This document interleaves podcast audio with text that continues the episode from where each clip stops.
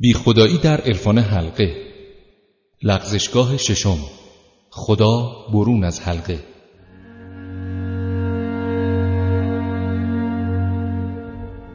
آنچه در عرفان حلقه بیشتر قابل بررسی جایگاهیه که در حلقه وحدت برای خداوند در نظر گرفتند. حلقه وحدت حلقه که در عرفان حلقه برای کسب تجربه عرفانی و اتصال با شبکه شعور کیهانی تشکیل میشه. از یک طرف خدا در عرفان حلقه هست و انکار نمیشه و ادعا میشه که عرفان حلقه عرفانی خدا محوره و از طرف دیگه به وجودش نیازی نیست و مربی و درمانگر و اتصال گیرنده هیچ کدام با خدا کاری ندارن و می‌تونن به او بی توجه باشن. معلف کتاب عرفان کیهانی برای شهود و کسب تجربه عرفانی اتصال به شبکه شعورمندی کیهانی رو کافی می‌دونه و برای اتصال هم فقط اجتماع سه عضو اتصال دهنده، اتصال گیرنده و شبکه شعور کیهانی رو لازم میشمره. ایشون اتصال جمعی به شبکه شعور کیهانی رو اینطور توصیف می‌کنه. راه جمعی راهی است که در آن فرد در حلقه وحدت قرار می‌گیرد. بر اساس ادعاهای مطرح شده این حلقه سه عضو داره. شعور کیهانی فرد متصل کننده و فرد متصل شونده. با تشکیل حلقه بلا فاصله فیض الهی در اون به جریان افتاده. انجام کارهای مورد نظر در چارچوب این عرفان با تشکیل حلقه های مختلف تحقق میپذیره. برای وارد شدن به این حلقه ها وجود سه عضو یعنی شبکه شعور کیهانی فرد متصل کننده و فرد متصل شونده کافیه. در این صورت عضو چهارم الله خواهد بود. به راستی خداوند در حلقه چه جایگاهی داره؟ چرا خدا از حلقه مذکور بیرون افتاده و چگونه بدون حضور او حلقه وحدت رو میشه تشکیل داد؟ طبق این ادعا خدا چه باشه و چه نباشه اگر سه عضو دیگر حاضر باشن اتصال اتفاق میفته و فیض جاری میشه و عملا به این خدا نیازی نیست. جالب اونه که معلف با وجود سه عضو مذکور اعلام کفایت می‌کنه. باید دقت کنیم که اون نمیگه سه عضو فقط لازمن بلکه میگه کافیان آیا غیر از اینه که نام بردن از خدا فقط برای اینه که دیگران تصور کنن عرفان حلقه خدا باوره؟ این خدا در فرایند سلوک نقش و شعنی نداره و از اون فقط یک نام مونده و بدون اینکه به وجودش نیازی باشه خارج از حلقه به نامش اکتفا میشه چنین خدایی برای انسان خداپرست سودی نداشته و عضوی زائد محسوب میشه و برای انسانی که منکر خداست هم ضرری نداره و اون رو در عقیده ضد توحیدیش جسورتر می‌کنه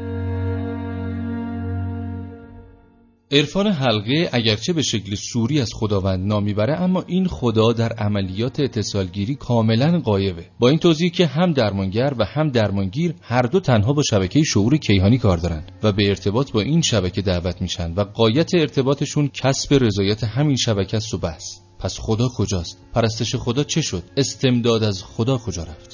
خوب عرفان حلقه رو از این منظر بسنجیم که چه فاصله هایی با اسلام داره. اگه کسی سراغ کتاب مفاتیح الجنان بره و به دعاهای رسیده از معصومی در این کتاب نظری بیاندازه به خوبی متوجه میشه که در دعاها قدم به قدم انسانها خدا رو می‌خونن و نامهای نیکوش رو بر زبان جاری می‌کنن. از او طلب کمک می‌کنن حاجتهاشون رو از خدا می‌خوان و خلاصه اینکه مخاطب انسان در همه این دعاها خداست. نکته زیباتر این که حتی دعاهایی که با نام معصومین در مفاتیح اومده تنها عنوان ظاهری دعا به یکی از معصومین گره خورده. اما مخاطب دعا خداونده و انسان لحظه به لحظه با خدا راز و نیاز کرده و با او ارتباط می‌گیره.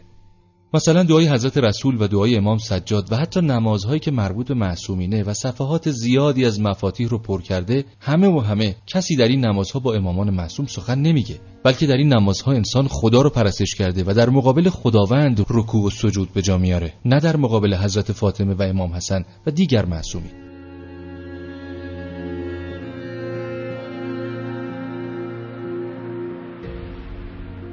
آیا کسی که نماز جعفر تیار می‌خونه تو نمازش با جعفر تیار سخن میگه یا با خدا؟ کسی که نماز امام عصر رو می‌خونه امام عصر رو در نمازش مخاطب قرار میده یا خداوند رو؟ کسی که به مسجد جمکران میره در نمازهای وارده مسجد جمکران با امام زمان راز و نیاز می‌کنه یا با خداوند متعال؟ مخاطب صد بار ایاک نبود و ایاک این که در نماز امام زمان خوانده میشه خداست یا امام زمان؟ حتی در ذکر شریف سلوات که ما بر پیامبر و آلش درود میفرستیم مخاطب کیست؟ آیا غیر از اینه که سلوات هم دعاییه که مخاطبش خداونده و فرستنده سلوات دست طلب به سوی خداوند دراز کرده و رحمت خدا رو برای پیامبر و خاندان پاکش درخواست می‌کنه؟ کسی که امام زمان عجل الله رو پیدا کرده به ارتباطگیری بیشتر با خداوند تشویق میشه و خدا رو یافته و باید بیشتر با خداوند انس بگیره و تازه شروع آشتیش با خداست.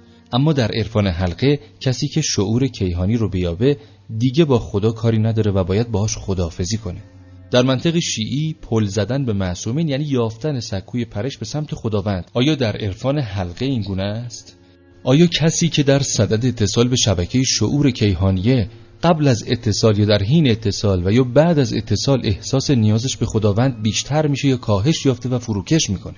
به راستی این شعور کیهانی چیه که خالق خیش رو هم به حاشیه رونده و اجازه نمیده بندگان با خدای خودشون مرتبط بشن؟ و حتی مانع میشه که خداوند در معنوی ترین عمل بندگان که در عرفان حلقه همون نظارگری و اتصالاته حضور پیدا بکنه و از غذا بندگان رو تنها به خودش دعوت می‌کنه و اونها رو به خودش سرگرم می‌سازه.